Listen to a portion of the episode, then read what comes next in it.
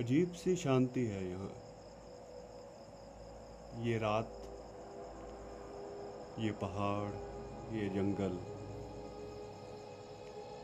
और हिमाचल के एक सुदूर गाँव में हम दो तीन दोस्त और हम आपके साथ साझा करेंगे कहानियाँ।